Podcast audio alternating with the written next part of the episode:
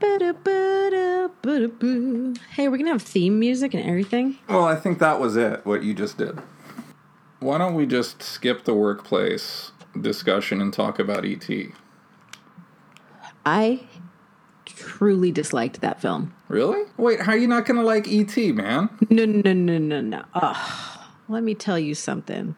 Fucking Reese's Pieces, and he's like this weird. I mean, look, I know he's not like the the most pleasant looking alien, but that's a good story. No, no, no, the, no, no. E.T.'s great. Elliot's great. Gertie's great. They're all great.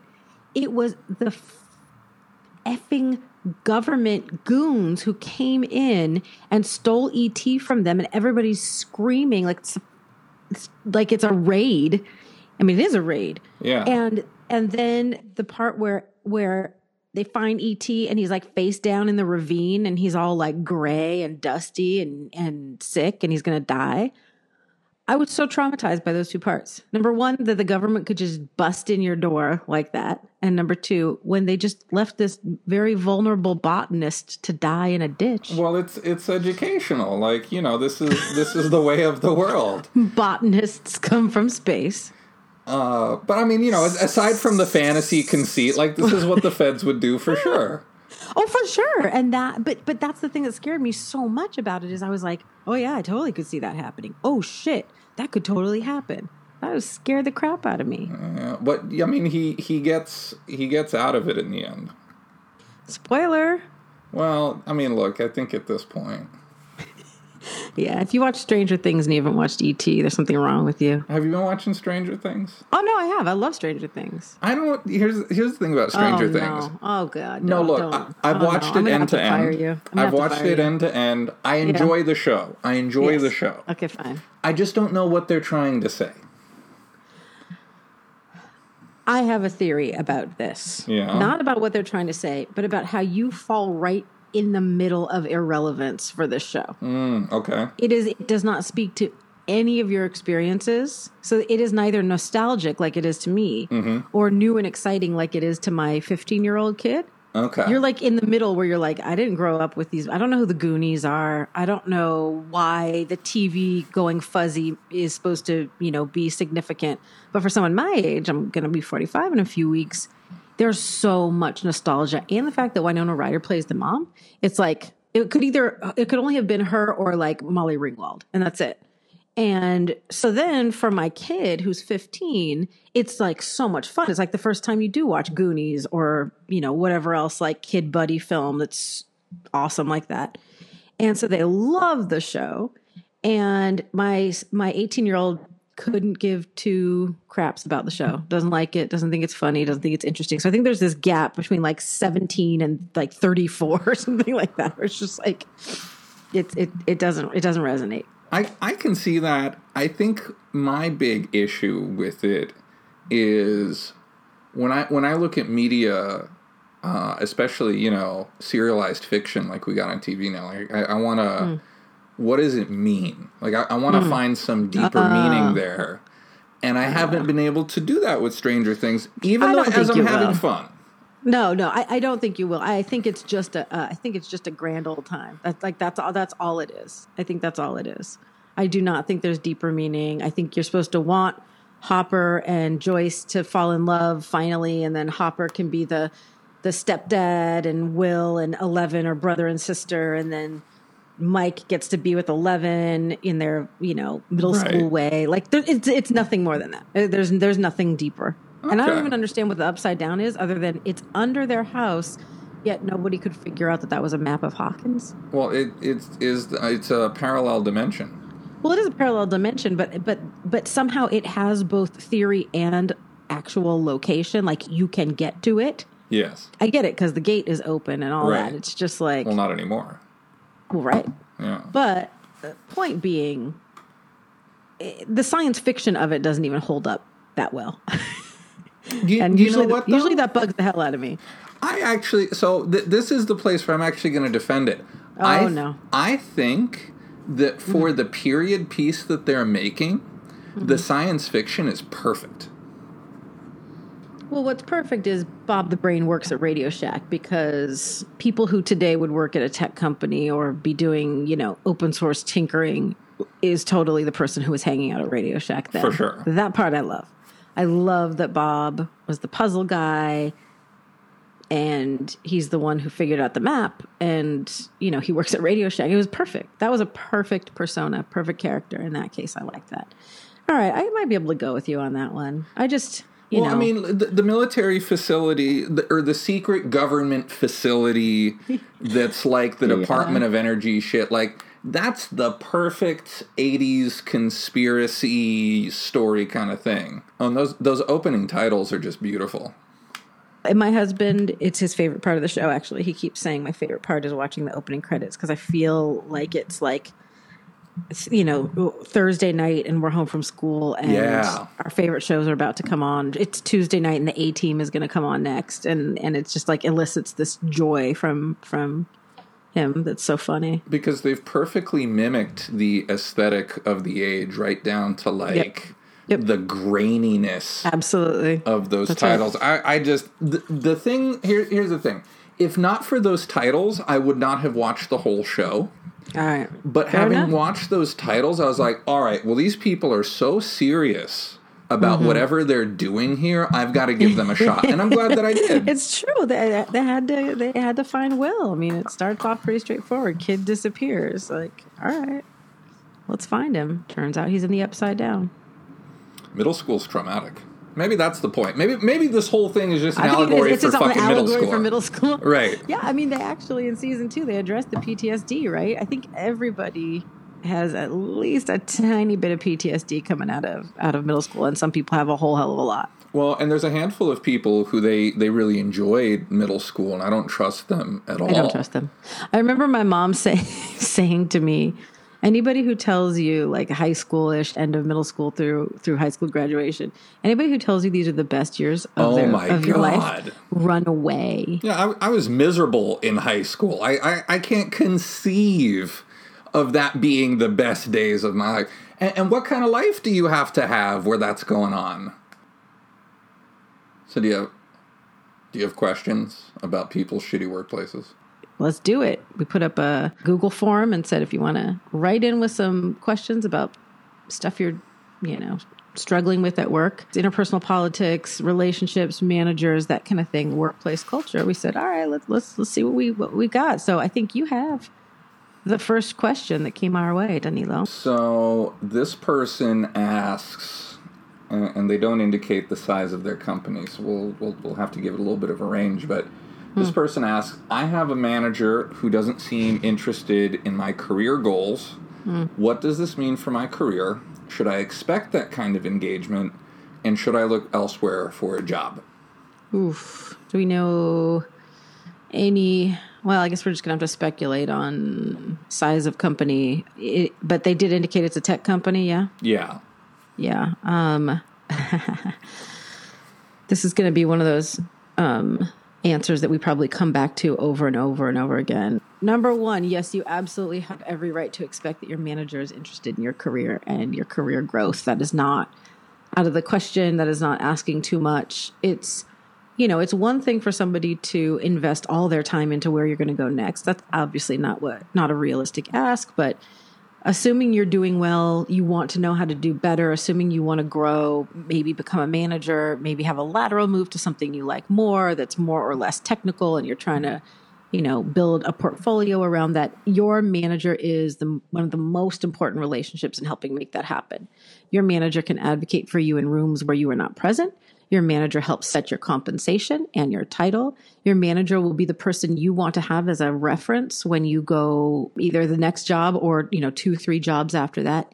Any good manager puts time into your career growth and your own goals. And so if that isn't happening, couple things that, that that I think should be flags for you. Well, hold, Number hold one. on there Be- before you go on. If we flip this around, Okay. And we see that somebody is not being advocated for if mm-hmm. somebody's not seeing their career growth happen does that mean you've got a manager who's just indifferent to that person in those rooms they're not in I mean, the problem is you just don't know. So it's kind of like expect the best, but prepare for the but prepare for the worst. And I've seen it go both ways. So that you find out your boss thinks you're great, but you didn't know that they thought you were great. You didn't know that they, were putting your name up for promotions. They never communicated that to you for whatever reason. You don't know. Alternatively, they could be trashing you in rooms and, and not only not advocating for you, but maligning your character or your you know your work effort or whatever it is and so the fact of the matter is when you don't know step one is you got to find out sort of where you stand with that person which is the the remedy one of the first remedies i was going to suggest. So number one is i think you got to find out what what's that person think of you. So if you haven't had a review in a while or um, you you want to be more explicit about the kind of feedback you can get then you got to start to work that into your one-on-ones. Because you you don't necessarily want to go from this person isn't advocating to me for me to come on i want a promotion. You just don't know how big of a breach that is that you have to cross. So you need to find out what the support is in the middle. What if you're not having one-on-ones with Oh. your with your manager? Oh my goodness danilo. I, i've had that i've had that boss i know who just like I- didn't believe in doing one-on-ones I know you've told me that before. How in the world? What? Uh, tell me why they didn't believe in one-on-ones.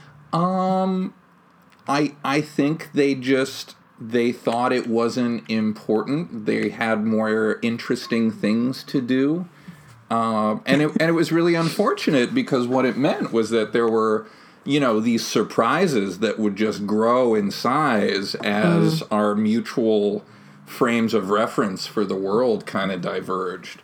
Yeah, yeah. I, I mean, I just I could not disagree more.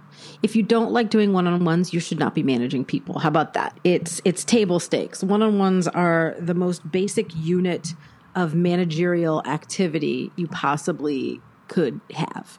And they are so fundamental and the basic building block of everything else that I just don't know what you would have in its place or how you think you could help people develop who don't have one on ones. So I would say if you aren't having one on ones with your manager and you have not asked for them, then ask for them. If you have asked for them and they don't happen or they just, you know, say something like what, what Danilo said about it not being important, you kind of have your answer there about how much this person is going to advocate for you, about how much this person is going to take an investment in your career.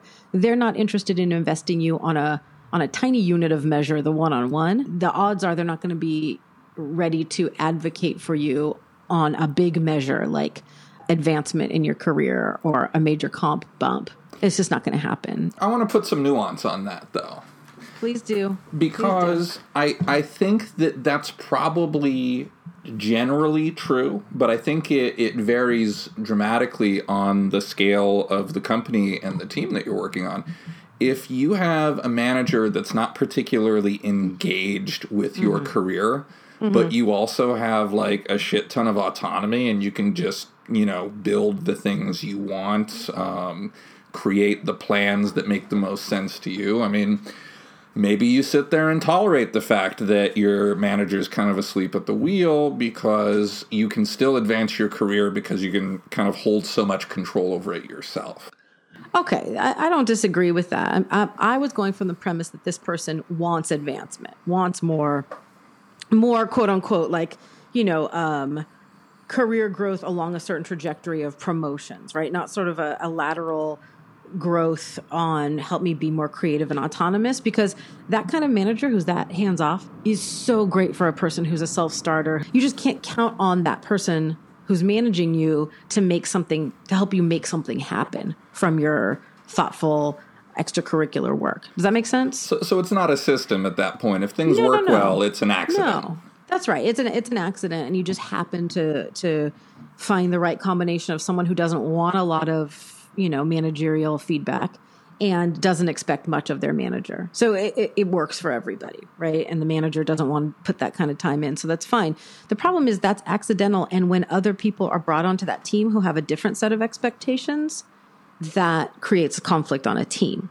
So if one person is constantly the one raising their hand saying, Hi, I'd like to get a one on one with you, and everybody else is rolling their eyes, like, ugh, you know, there she goes again, asking for her one on ones while the rest of us just want to be left alone. There's just a mismatch there. Be honest with yourself about how much you need from a manager. One of the things that allows people to be scapegoats uh, in Silicon Valley around some of these practices is we, we like to pretend that we are not social that, that our engineers are not social creatures. They don't like talking to one another. You know what counts as a one on one? A Slack conversation. Sure. Be like, now is the time for our one on one. I know you don't like to open up in person. So now's our time to Slack about stuff. Because some hard things are easier to talk about when you're typing it out. Some of the best conversations and most open conversations I've had have been over uh, some sort of chat app with my kids. And your kids are teenagers right now. Right? My kids are teenagers, right? At first, I was like, why couldn't they just come tell me? And then I'm thinking, wait, this is a level of intimate conversation that for young people has tremendous meaning. It's very natural for them. You have to know as a manager how to meet, this sounds so cliche, how to meet people where they are.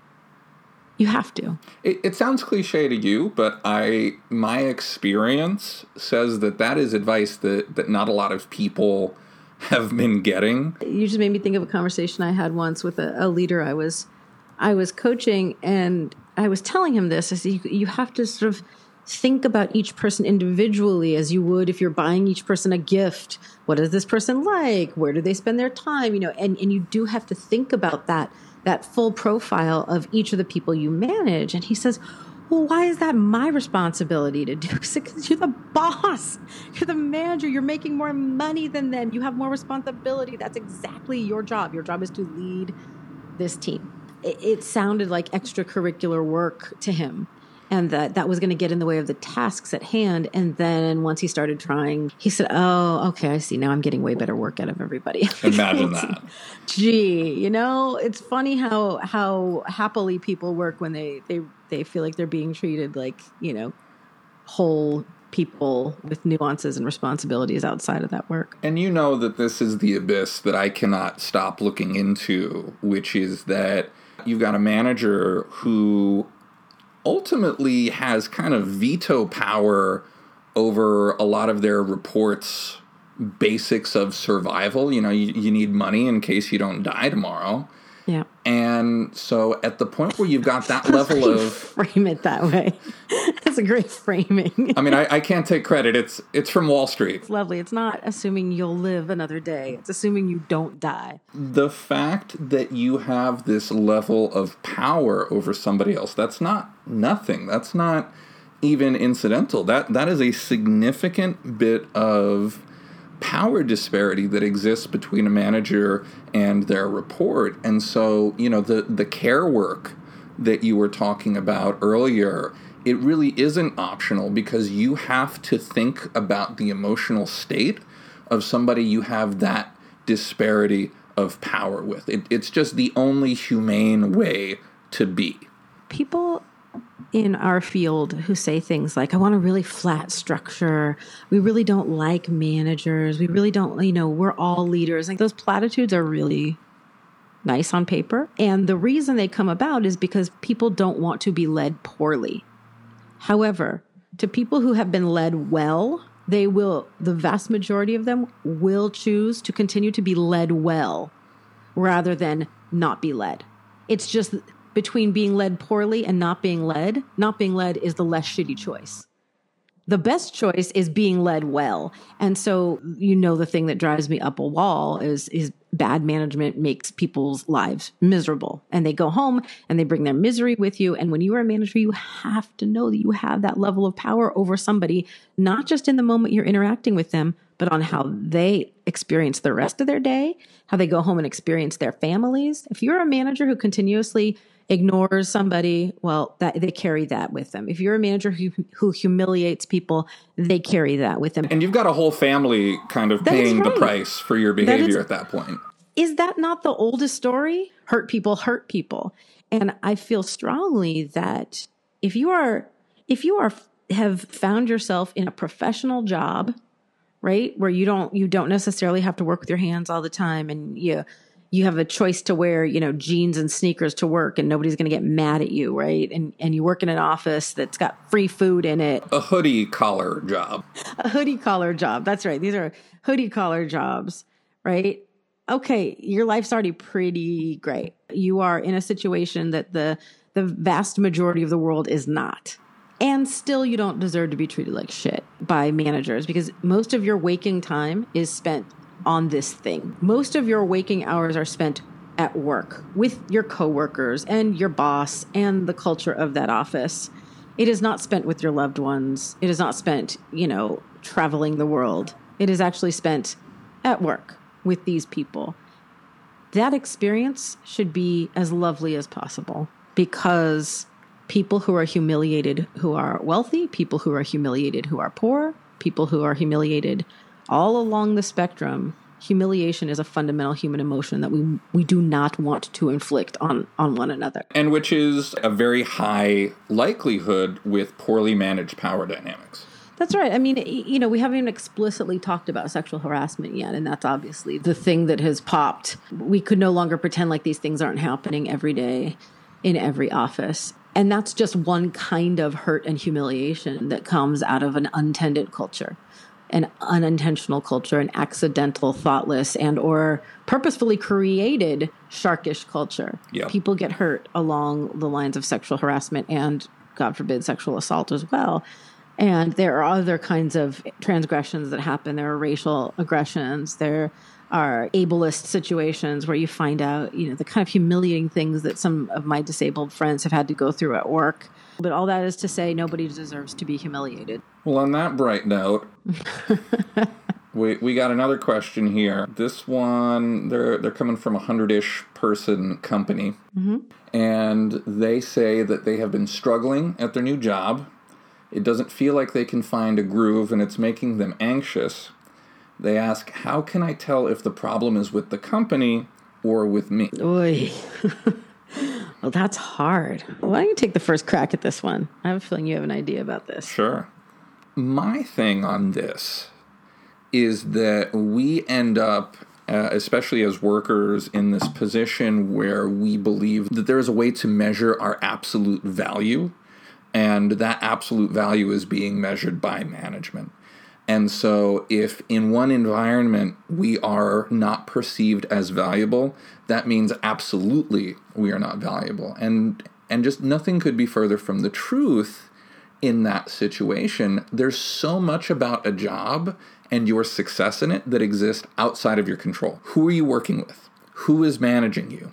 What are the tasks you're being given? What kind of environment are you being given to perform those tasks? Does anybody care about accommodations that you require for doing your work every day? I mean, we can rattle off a list of different factors mm. that yeah. can make somebody either thrive or entirely useless in a job, and they're completely contextual the only little bit I'd add is that if a company isn't a match for you, you can have like a no fault situation where you say, you know what, these people are just getting really excited about things that don't excite me, and that can be a not a match. Or this culture is one that I'm I'm trying really hard to be myself in, but it's still not fitting because truly inclu- inclusive culture would would allow for you know a differing of styles and personalities and that sort of thing. But at a hundred a hundred people company, it's kind of hard to tell because believe it or not, even at 100 people, most companies haven't figured out what type of employee makes a good employee at that particular company. And so if you have a strong feeling about who, you know, look at the most recent hires versus the people who were hired with you. Do you like where it's trending? Do you like the people who've been there for less time more than the people who've been there for more time? Then that might be a good. A, it might be a match. It's just that there hasn't been a critical mass of this this new type of person that they're bringing on, and you know, the opposite also holds. If the last three people they brought on are absolute assholes and you know that they're wreaking havoc on the office, then again, not a match. I've been the the round peg in the square hole. I know you've mm-hmm. been as well. There's an element to this where, you know, we, we can intellectually describe this as dryly as we want, and it's a very straightforward thing if you, you know, zoom out to 30,000 feet or whatever. But day to day when you're dealing with a tough match, that can cause trauma. yeah.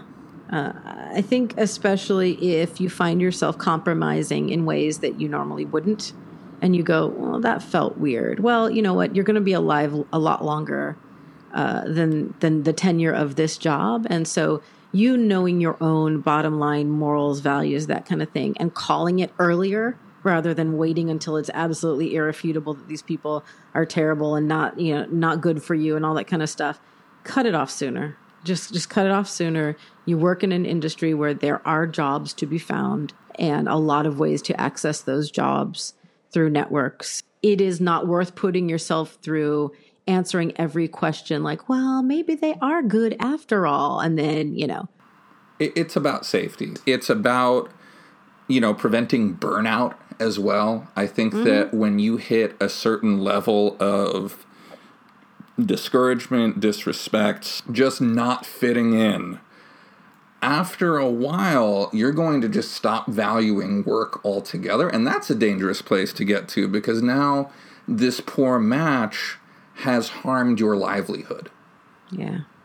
Yeah, that, I think that's right. And and I think that there are a, there's still this idea out there there's still this idea out there that you have to show tenure at every every company you go work at and somehow if you don't stay there a full year like a full cycle then you're going to be looked down upon at the next job or if you don't stay there for 2 years you know what we all have one or two of these things on our resume and we we stay gainfully employed in this sector where if somebody says why didn't you spend more time there and your answer is it turned out to not be a match for me I decided to leave because the culture was was different than what I than what I expected or than what I needed at that moment. That's a mature, accurate, uh, and completely acceptable answer if I'm looking at somebody's resume.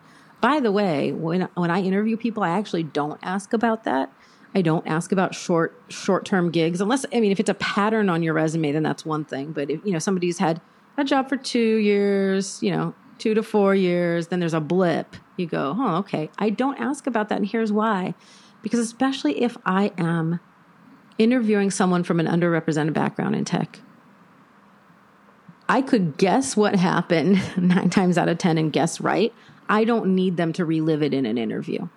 Because now you're putting them on the spot. You're putting them That's in a right. difficult position. And they're trying to figure out, oh, am I going to be able to be honest with this person? Should I just play it diplomatic? The answer is you should probably play it diplomatic as much as possible.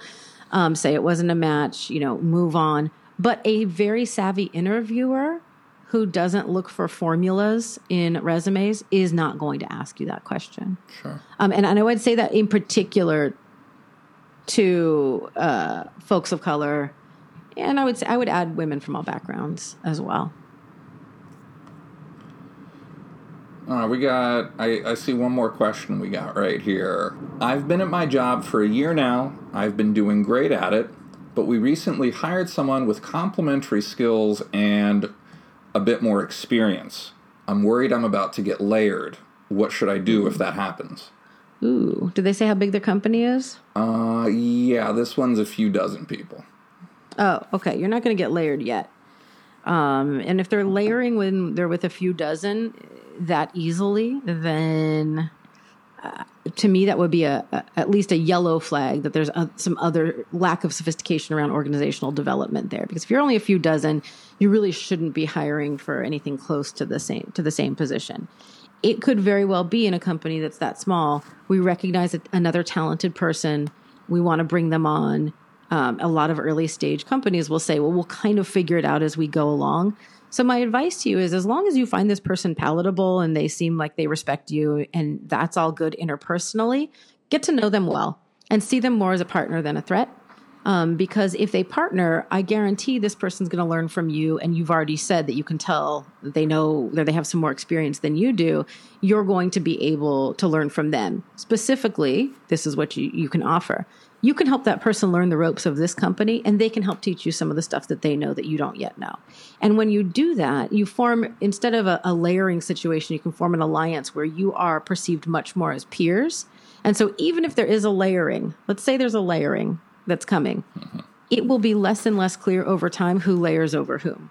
You, you look more like a lieutenant than you look yeah. like a, a, peon or exactly or, or or somebody who was threatened by this new person. You, you don't want to be that. You don't want to be that person. And and I would treat them as an ally because how great is it in a company of just a few dozen you can find somebody with similar expertise. That's actually rare, except for sort of on the technical side. For the non technical folks among us, we do a lot of ancillary stuff until the professionalization of each function comes more into view. So, hey, you can do twice as much work. That's all well and good.